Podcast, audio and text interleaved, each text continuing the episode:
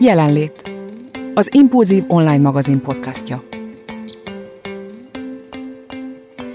Sziasztok, kedves hallgatóink! A mai jelenlét adásban a társas kapcsolatainkról fogunk beszélgetni, hiszen bármennyire is szeretjük a másikat, a 24 órás együttét okozhat némi problémát, pláne a karantén idején. A kérdés az, hogy hogyan hatott ez az időszak a párkapcsolatunkra és a társas kapcsolatunkra. Most nem a megszokott felállásban fogunk beszélgetni, hiszen meghívott vendégünk van, Gönci Dorka, vállási és párkapcsolati mediátor, aki szakértőként az átélt élményeink hátterére fog rávilágítani, a szakmai tapasztalatait fogja megosztani velünk. A mai podcast adásban itt van velünk még Vöri is, illetve én leszek az, aki még a Dorkával beszélget, úgyhogy sziasztok! Sziasztok! sziasztok. Egyébként Dorkát már jól ismerhetitek, hiszen több párkapcsolattal foglalkozó cikkben kértem az ő szakmai segítségét, illetve az Impulzív Szalomban is ő volt a vendégünk. Szóval, hát egy nehéz témáról fogunk beszélgetni, a társas kapcsolatainkról, meg főleg arról, hogy ez hogyan alakult át. Úgyhogy kezdjük a legelején, hogy amikor kiderült, hogy az életünk fenekestől felfordul, akkor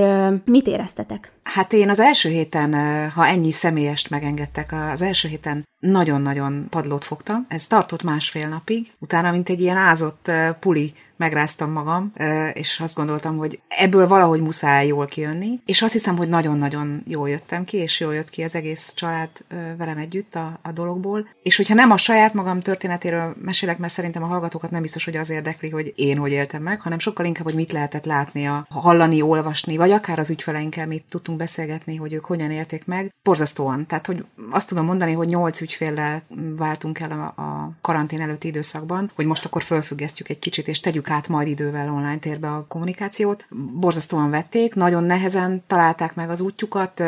Volt persze, aki azt mondta, hogy nagyon szeretné a problémákat megoldani majd a következő beláthatatlan ideig tartó időszakban, de csak itt tolták maguk előtt az egészet, mint egy ilyen fölcsavart szőnyeg, ami alatt hát ne tudjátok meg, mik lehetnek, lehettek. A nagy tömeg ebből a nyolc párból, tehát így a százalékos arányt mondva öt párnál nem sikerült a probléma megoldása, volt, akik szakításig is eljutottak. A három párnál azonban ott olyan dolgok kerültek felszínre, amivel úgy tudtak előrébb lépni, hogy átrendeződtek és átrendezték a saját maguk viszonyait, jobban megtalálták, mint mások a saját szerepeiket, és sokkal inkább megmerítkeztek ebben a helyzetben, amiben nagyon sok minden újdonság volt számukra a saját személyiségüket illetően. Nekem nagyon megragadta a fantáziámat ez a fölcsavart szőnyeg, amit említettél. Az mennyire jelentett problémát, vagy mennyire súlyosbította a helyzetet, hogy gondolom, hogy ez a szőnyeg nem a karanténnal kezdett fölcsavarodni, hanem ugye ez alapból már egy olyan szőnyeg volt, ami föl volt félig meddig csavarva, és ez gördült szépen tovább. Igen, az a nagyon jó, hogy így most beszélgetünk, hogy azt érzem rajtatok, hogy baromira képekben gondolkoztok ti is, és én is nagyon vizuális vagyok. Tényleg, amit az elején így, így mondtam, és tök jó, hogy, hogy kérdezett, hogy mennyire volt fölcsavarva egy ilyen szőnyeg. Ez alatt minden volt. Tehát a, a törött tányértól kezdve a, a hajgumig, és most tényleg képletesen mesélem, az ásókapa és az elveszett gyűrűig kezdődően egészen az utolsó pelenkáig, meg a csekkek és a, a számlák és a minden be volt ide söpörve, az anyóssal való kapcsolat, kapcsolatom, a bátyámmal, a nővéremmel és a kutyámmal való kapcsolatom, ezek így mind évek alatt, vagy, vagy lehet, hogy sokkal rövidebb idő alatt már oda be lettek gyűjtve. És valóban, ahogy mondod, Veri, hogy, hogy nem most lett ez új a, a feleknek, a pároknak, hogy na hát mennyi minden csúnya dolog van itt a szőnyeg alatt, hanem ezzel most szembe kell nézni. Az volt a nagyon nehéz a szőnyeg felcsavarása tekintetében, hogy miután nem tudták az emberek, hogy meddig fogunk összezárva lenni azokkal az emberekkel, akikkel egyébként most ezt a szőnyeget most vagy kiporoljuk, és kivisszuk a gangra, és ott elkezdjük tényleg kiverni belőle a port, és rendet rakunk a szobában. Tehát miután nem tudták, hogy ez meddig fog tartani, kicsit nem is csavarták tovább, hanem eltolták egy másik szobába, és akkor maradjunk a képletességnél. Azt hitték, hogy majd biztos eljutnak arra a pontra, ahol végre egy másik szobába átvitt szőnyegről majd lehet beszélgetni. Pont nem olyan rég olvastam egy nagyon érdekes tanulmányt,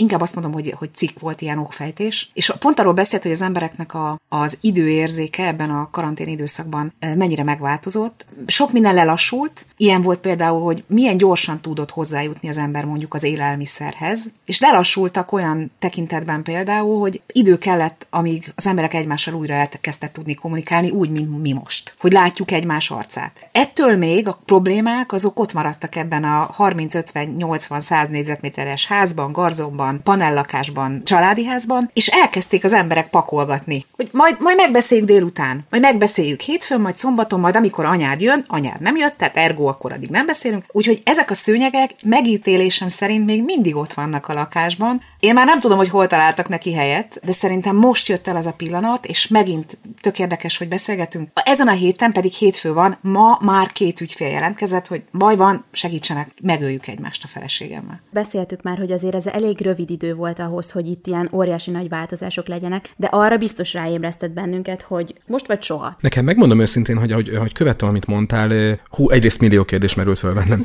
Másrészt meg egy kicsit ilyen önigazolást is kaptam abban, hogy ez az időszak, ez nem ilyen világ megváltó időszak volt, hanem inkább egy gyújtózsinor. De annak viszont brutál erős. És most jön a rendrakás időszaka ilyen szempontból. Én legalábbis ezt látom a saját fejedben is, meg a környezetednek a fejeiben is, ha lehet így fogalmazni. Igen, tökre egyetértek, hogy, hogy tényleg e, ez arra volt jó, hogy tudod, mint amikor oda terelik az olimpikonokat a, a startkőhöz, hogy most már tudják, hogy perceken belül az adrenalin az az egekbe száll, most már látják a startpisztolyt kezében tartó embert, aki ott majd ellövi, és akkor el lehet indulni, de ez még a rákészülés volt, és elindult tulajdonképpen a karantén végével a, a, a futás. Hogy ez most váltó, és akkor maradjunk megint a képi hasonlatoknál, hogy, hogy egymás kezébe adják át a probléma megoldási lehetőséget, hogy jó, akkor melyikünk fogja fölhívni a pszichológust, hogy végre most már beszéljünk vele. Adogatják egymás kezébe, mert még igazából most nem az az időszak van a karantén vége után egy héttel, hogy már azonnal tegyünk rendet, hanem most visszaszocializálódunk a, a hétköznapokba. Most, hogy végre egy vége a sulinak, vagy közeledünk a vége fele, kicsit megőrülhetünk annak, hogy na akkor talán már a digitális oktatással annyira sokat nem kell már foglalkozni, örülünk, ha a gyereket lezárják és nem húzzák meg semmiből. De most a nyitás az nem arra lesz azonnal nyitás, ellentétben akkor is, hogyha az én példáimat most így meséltem, hogy két ügyfél ma már keresett, nem az lesz a tipikus megítélésem szerint, hogy azonnal menjünk el szakemberhez, vagy keressük fel a pszichiátert, a pszichológust, a szexuálterapeutát és a többi, hanem, hanem kicsit integrálódjunk újra vissza a világba. Tök érdekes, de nekem az volt az érzésem, mikor az első hírek jöttek arról, hogy egyrészt közeledik ugye a veszélyhelyzetnek a hivatalos feloldása, másrészt, ami sokkal kézzelfoghatóbb, amikor ugye a kiárási korlátozásokat ugye ezt egy fix dátummal szüntették meg. És ez nem tudom, hogy mennyire általános, hogy akkor egy ilyen másfajta bizonytalanság lett túl rá olyan szempontból az emberen, hogy akkor most, most megint kihez mehetek, hol veszek föl szálakat, hol tettem le szálakat. Amit Dorka mondott, hogy mondjuk most az, hogy mondjuk másképp élem meg az otthon létet, másképp élem meg a, a gyerekemmel való létet, ez vissza fog-e lépni a karantén előtti időszakba, és aztán újra az lesz-e a normális, hogy úgymond könnyebben nézzünk el egymás mellett, vagy könnyebben mondjuk azt, hogy dolgunk van, sietünk, rohanunk, hogy, hogy ezt nem tudjuk hova tenni, hogy most visszamegyünk oda, ahol voltunk, vagy pedig valami új felé kezdünk indulni, vagy keresgélni. Én ettől félek egyébként, hogy, hogy teljes mértékben vissza fogunk állni, mert hogy ennek a karanténnek azért voltak pozitív oldalai is. Azokat azért jó lenne megtartani, de hogy már úgy elkezdett pörögni az élet, hogy, hogy már észreveszem saját magamon is, hogy te jó ég, hát megfogadtam valamit, hogy milyen jó volt, nem tudom az, hogy, hogy sokkal több időt töltöttünk egymás mellett, és már megint elhavazzódtam a sok munkával, és ugyanott vagyok, majdnem, hogy hát ezt most nem jó bevallani, de emlékeztetem magam, és bízom benne, hogy ezen tudok változtatni, ahol voltam, nem tudom, két hónappal ezelőtt. Az az igazság, hogy nem tudom azt mondani füligérő szája, hogy szuper jó lesz ezen túl, mert annyit tanultunk belőle, de annyit, hanem azt gondolom, hogy bármennyire mi emberek vagyunk az evolúció csúcsa, vagy a, a főemlősök emlőse, és nem tudom, nem vagyok biológus, de hogy nagyjából így mi vagyunk elméletileg a piramis tetején. Szerintem nem vagyunk a piramis tetején ilyen tekintetben sem. Nagyon rövid a, a memóriánk. Egy hirtelen sokból is nagyon könnyen, ami persze nem baj, tehát könnyen föláll az ember, de nem fogunk belőle tanulni. Tehát én nem hitegettem magam azzal, hogy annyi mindent érdemelt meg az emberiség, hogy tényleg itt volt egy ilyen időszak, hogy akkor valami ránk szabadította a vírust, és akkor most meg kell tanulni átértékelni a dolgainkat, hanem én abban hiszek, hogy, illetve nem hiszek, hanem sejtem, vélem, és sajnos nem pozitív előjellel, hogy borzasztó gyorsan el fogjuk felejteni, hogy itt mi történt, és rettenetesen gyorsan vissza fogunk bújni ugyanabba a a cipőbe és csizmába, és ugyanolyan sután fogunk eltaknyolni az első banánhéjon, mint, mint ezt megelőzően. Szerintem bármelyik élőlény nézzük így magunkhoz képest, mindegyik tanul a hibáiból, ha csak arra gondoltok, hogy a kiskutyát meg lehet tanítani arra, hogy ide nem pisélsz, az ember nem ilyen. Pedig egyébként tele vagyunk tudósokkal, meg feltalálókkal, meg intelligens emberekkel és művészekkel, és rengeteg izgalmas személyiséggel. Én azt hiszem, hogy az igazán bölcs emberek azok ott lehet, hogy a nyájat legelte erőltetik, amikor rátámaszkodnak a botjukra, és szépen a, a finom, friss fehér kenyeret leszelik és megeszik hagymával, mert egyébként nekik nincsen gyomorfekéjük. Hát a, a képek előttem vannak azok a képek, amik ugye ilyenkor mindig, ilyen, mindig ilyen demagóg feliratokkal árasztják el ezekben az időszakokban, a nehéz időszakokban a közösségi médiát, a különböző fotók, amiket valahol találnak, de nekem nagyon-nagyon kifejező volt egy ilyen fotópáros, amikor ugye az egyik képen azon egy ilyen, ilyen műanyaggal szennyezett, műanyag szigetet úsztató tengerszelet képe van, a másik oldalon pedig egy tengerparti kép, ahol a partra sodródott petpalackokat fölváltják a partra sodort maszkok. Fú, most így kirázott a hideg. Tehát, hogy nincs, nincs csak új a nap alatt. Tényleg nem volt elég nagy ez a pofon? Most, most lehet, hogy butaságot kérdezek, nem volt elég nagy ez a pofon? Nem. nem tudom, nekem még most is fáj tőle a képem, ezt csak úgy magam közt mondom. Soha nem értem még meg ilyet. Én soha nem hallottam még a, a hírekben azt, hogy Magyarországon ilyen komoly járványveszély van. Én soha nem hallottam még azt, hogy minden nap nő a halottak száma. Én soha nem láttam még fotókat átalakított teherautóba pakolt halottakról. Én, nekem nem egy ismerősöm mondta, hogy megértem már egy, egy, egy kommunizmus, megértem már egy rendszerváltást, megértem már különböző politikai éreket, de hogy ilyet még meg fogok élni, erre életemben nem gondoltam. És képzeljétek el, ezt kiegészítendő, éppen most beszélgettem egy barátnőmmel, aki Bogotában él, ahol nagyon szigorú, még most is a, a, a karantén, 40 ezer betegnél és fertőzöttnél tartanak, és amikor legutóbb beszéltünk, akkor még csak 11 volt, azt megelőzően pedig három. És ez az egész három beszélgetés, ez körülbelül négy hét alatt zajlott le. Most pont előttetek beszéltem vele, és azt mondta, hogy azóta nem volt kint a, a városban. Nem tette ki a lábát, otthon van a kisfiával meg a férjével, de látja, hogy egyébként az emberi túlélési ösztön az mennyire erős. Ugye Bogota egy egészen más világ, lehetett látni olyan videókat, ahol betörték egy, egy busszal a bevásárlóközpontot, és amit tudtak, elvittek az emberek, tehát ott az egzisztencia meg a megélhetés az egészen más dimenzióban zajlik, de igazából, és akkor csatlakoznék ahhoz, amit Veri mondtál, hogy téged pofán vert ez az egész, és hogy nem gondoltad volna, hogy tulajdonképpen te ezt ilyen testközelből fogod meg, megélni. Most éppen ezt a vírust, és soha ne is legyen semmi más. Én azt, azt érzem, hogy igazából, amikor az ember úszik, úszik egy hosszú távon, én nem vagyok jó úszó, de amikor úgy olyan hullámok jönnek, amit, amit azért át kell valahogy bugdácsolni, vagy alatta mész, és minden egyes alkalommal veszel egy levegőt, és följössz, és jaj, de jó, hát ha most, hát ha most, hát, és tényleg nőttek, nőttek, nőttek a betegek, tehát nőtt a betegek száma, és nem láttad a végét, hogy mi lesz ennek. Ez a tervezhetetlenség tulajdonképpen minden egyéb probléma megoldásnak volt az ellenlábasa. Az egész annyira közel volt fiatalhoz, öreghez egy, egyaránt, hogy ahogy olvastam egy-egy oldalon, egy-egy közösség oldalon, már egyes emberek, vagy bizonyos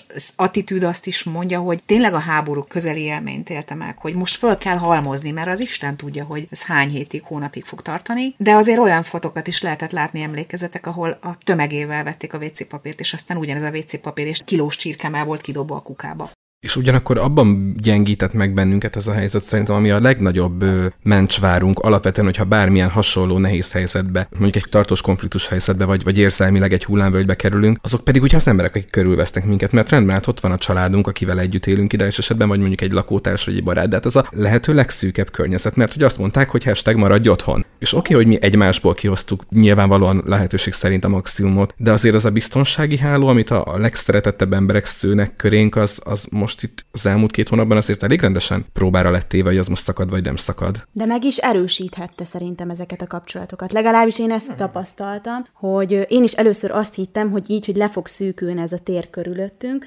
akkor majd mi lesz azokkal az emberekkel, akikkel nem találkozhatok, mert szeretek személyesen találkozni, és nem telefonon és cseten beszélgetni, de hogy szerintem azok a kapcsolatok, amik fontosak voltak, azok még erősebbek lettek. Legalábbis én így éltem meg. És sokkal többet figyeltünk a másikra. De csak azokkal, akik, akikkel egyébként olyan szoros kapcsolatban voltál. Kihullottak, mert bocsánat, ez nem hangzik túl jól, de azok a kapcsolatok meg elmentek, amik lehet, hogy nem is voltak fontosak. Ez szerintem teljesen átalakult. És azért bevallom őszintén, bár tudom, hogy az idősekkel nem is szabadott volna találkozni, de például az én nagypapám egyedül élt ebben a karantén időszakban, és ő egy ilyen nagyon társasági ember, tehát teljesen rosszul élte meg ezt az egészet, és úgy éreztük, hogy ha még nem is találkozunk vele, az teljesen rosszul fog élni, és halkan mondom, de én ennyi időt még sosem töltöttem vele. És tisztes távolságba és maszkban, és nem tudom, tehát messze ültünk egymástól, de annyira jó volt hallgatni azt a sok történetet, amire eddig sosem volt időm, vagyis hát csak ritkán. Úgyhogy nekem például a papámmal sokkal szorosabb lett a kapcsolatom a karantén idejébe, mint előtte. Én is azt gondolom, én vállalom, hogyha kicsit ilyen még drasztikusabban beszélek, mint ahogy egy szakértőnek kell, már igyekszem nem a kifejezetten a szakértői attitűdből beszélni, annál is inkább, mert, és ezt fontosnak tartom elmondani, engem szakértőként és nem szakértőként ugyanolyan váratlanul ért a karantén, mint bárki mást. És ezt abszolút el is szoktam mondani, mert szerintem nagyon fontos, hogy, hogy én, én ugyanúgy nem tudtam válaszolni az ügyfeleim kérdésére, hogy, hogy mit csináljanak az első hetekben, mert hát én se tudom, hogy mit csináljak. Tehát, hogy egyelőre ott tartunk, hogy ismerkedünk egymással, a karantén meg én, meg a családom meg a karantén, meg a családom meg én, de hogy tulajdonképpen ebből mit lehet kihozni, és a, hogyan lehet ebből tényleg egy, egy olyan, maradjunk a képeknél, egy olyan tortát sütni, ami tényleg egy nap alatt elfogy, és akkor mindenki jól érzi magát, hogy ez így tervezhetetlen volt, de egyébként, és akkor a drasztikusság ebből a szempontból itt kap helyet. Én azt gondolom, hogy ez a, az egész időszak, amikor így be voltunk zárva, ha valamire tökéletesen jó volt arra, amit Panna te is mondasz, hogy eh, mint egy ilyen szitálás során, amikor a lisztet a panírozás után újra kiszitálod, hogy jó lesz még az valamire, pláne karantén ideje alatt, ami nem kell, tehát akik nem kellenek, és beleértve az embereket, beleértve a tárgyakat, beleértve az érzéseket, beleértve, hú, most ezzel a valakivel el kellene mennem kávézni, mert rám írt, és nem jön az ujjamba az a bugi, hogy akkor válaszoljak neki, figyelj, most már lehet. És ez, ez az időszak a tisztogatásnak az időszaka, ezt mondhatom. Tehát mindenki egy saját vállalkozást vezet, a saját életét, szerintem, és mindenki a saját életének valahol a főnöke, de ez nyilván azért az életkorral egyre erősebb lehet, tehát én már föntartom magamnak, vállalom, hogy hát figyelj, nem szeretnék vele találkozni, mert egyikünknek sem jó, de hogy ez, ez, az, ez a karantén időszak tisztóításra remek volt, a, a tárgyaknak a, a kiszanálására remek volt, az érzéseknek a helye közel rendbetételére remek volt, a feladatoknak a priorizálására tök jó volt. Talán ti látjátok, de a hallgatók nem. Itt a hátam mögött van egy, egy ilyen nagy flipchart, és sajnos nincs hozzá papír, mert elfogyott. Ma annyit tervezgettünk így az elmúlt három hónapban, úgyhogy már csak a magára a felületre írogattunk, de a túlsó végén csak feladatok vannak, aminek nagyon jó pillanatai voltak, amikor kipipáltunk egyet. Ez ilyen pszichés is. Ezt például sokszor javasoltam ügyfeleknek, hogy ha van otthon nagy csomagoló papírok, akkor akár a talajra, ha van szabad szoba, ahol nincs szőnyeg, akár a falra esetleg ragacsal ragasszák ki, és legyen ez a saját flipchartuk, ahol elkezdik az életüket kicsit ott helyre rakosgatni, nyilván amit egy gyerek láthat. Olyan feladatok, amelyek azért rendbe rakhatóak. Volt egy pár, aki ezt egyébként megfogadta, és múltkor, amikor teljesen más alkalom során beszélgettünk, ez nem jutott eszembe, de, de most itt már mondom, mert hogy ez szerintem tök érdekes, de ez, a, ez az egész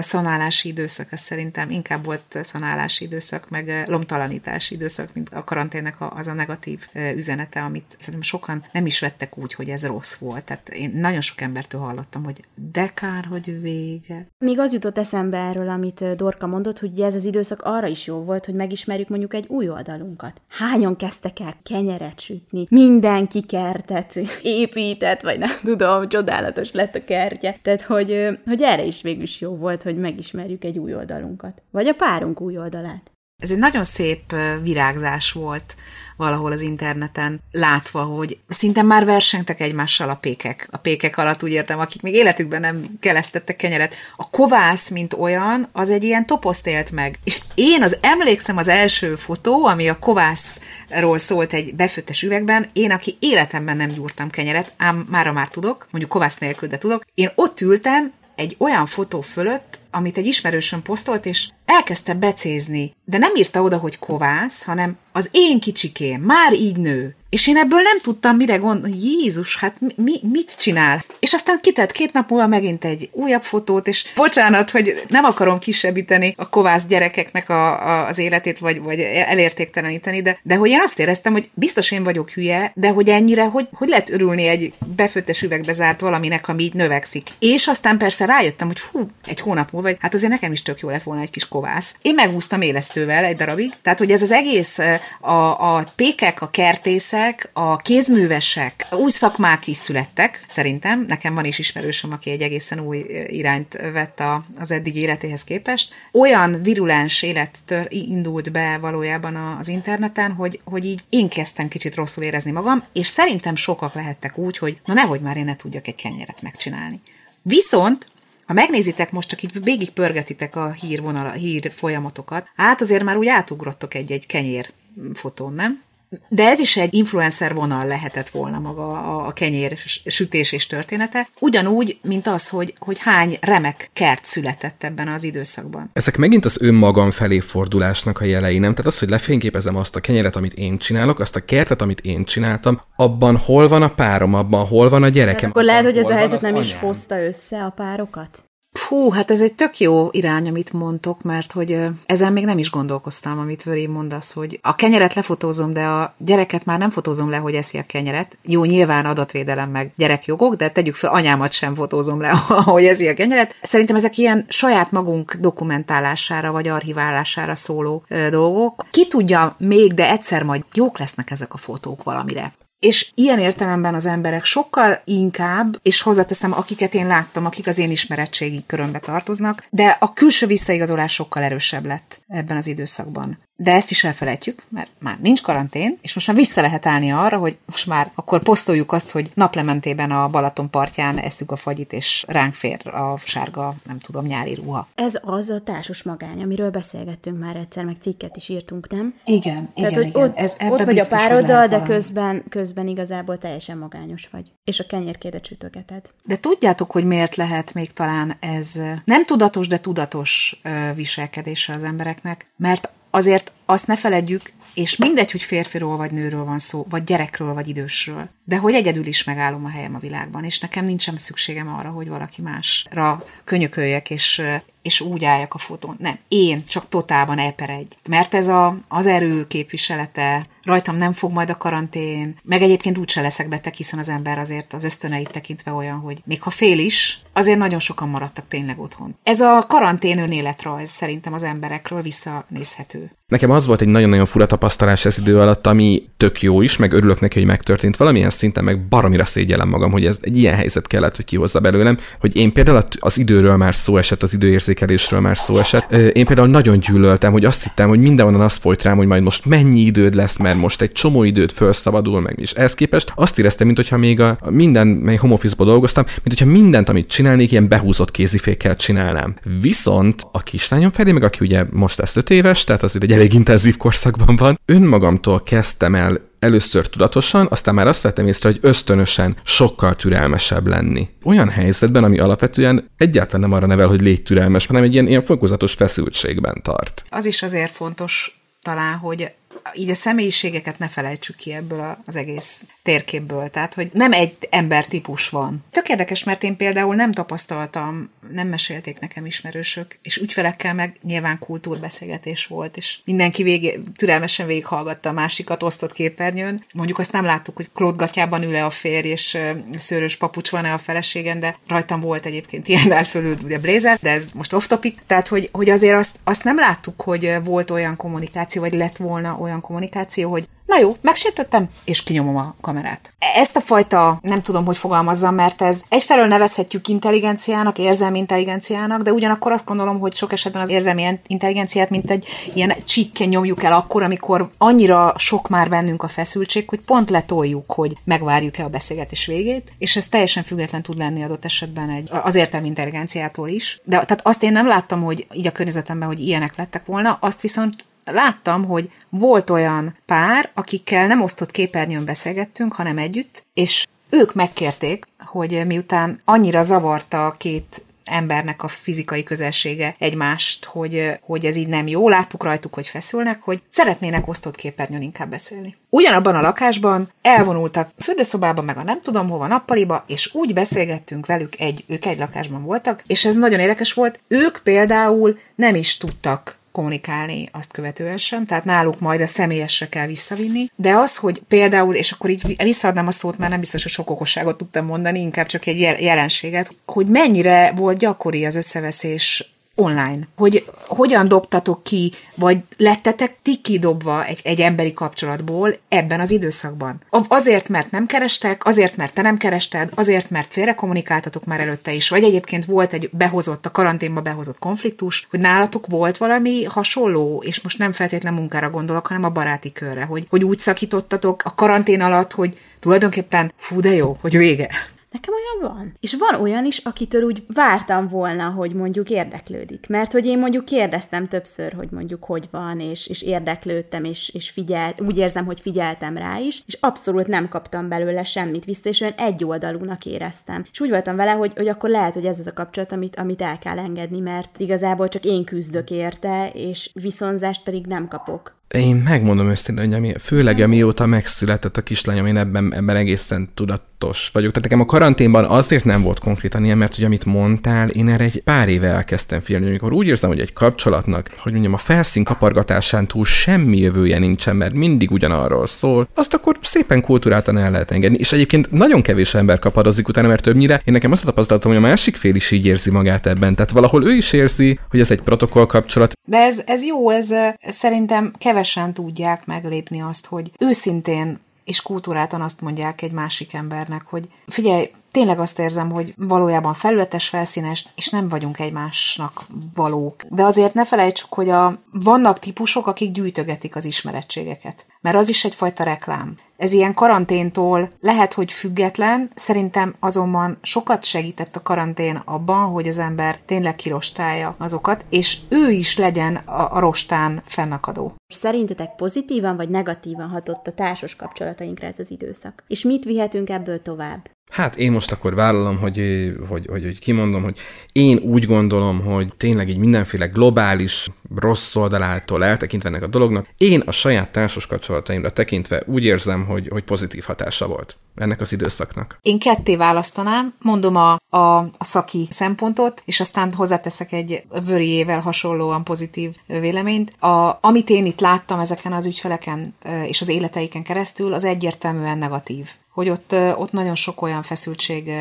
jött ki, illetve nem tudták többnyire megoldani, vagy a megoldás az az lett, hogy akkor szétmennek. Ez egyértelműen ez feszültség generáló helyzet volt. Gyakorlatilag egyik napról a másikra katt az áron. Kész. Innen se sebe és ez egy, biztos ismertek olyan horror filmeket, ahol nem a fizikai fájdalom okozása a cél, hanem az a mentális bezártság, hogy a Fűrész című film pont ilyen, ahol a, az egész psziché, azon kívül, hogy az egy durva film is, de, de az, az zseniálisan van fölépítve. Abból a szempontból, hogy kicsit ilyen karanténos, hogy be vagy zárva valahova, ahol nem tudod, hogy mikor engednek ki, és azt sem tudod, hogy te milyen eredményekkel jössz ki, csak próbálsz túlélni, mert annyira erős az ösztönöd, hogy próbálsz túlélni, de azért jó fej is, és szép is akarsz lenni, és akkor azért megcsinálod a napi minket, és fölveszed a legszebb, legalább a felső ruhádat, mert alul úgysem látják az online értekezleten, és ezt megcsinálod. Úgyhogy én azt tudom mondani, hogy a mi praxisunkban, ha ezt így azt a szót használhatom, akkor ez egyértelmű negatív jelet tudok tenni, hogy ez nem, nem segítette a, a párokat. Ha meg a nem szaki szerepet mondom, akkor talán ti látjátok, a hallgatók nem, de amikor a saját élményeimről meséltem, akkor is pozitív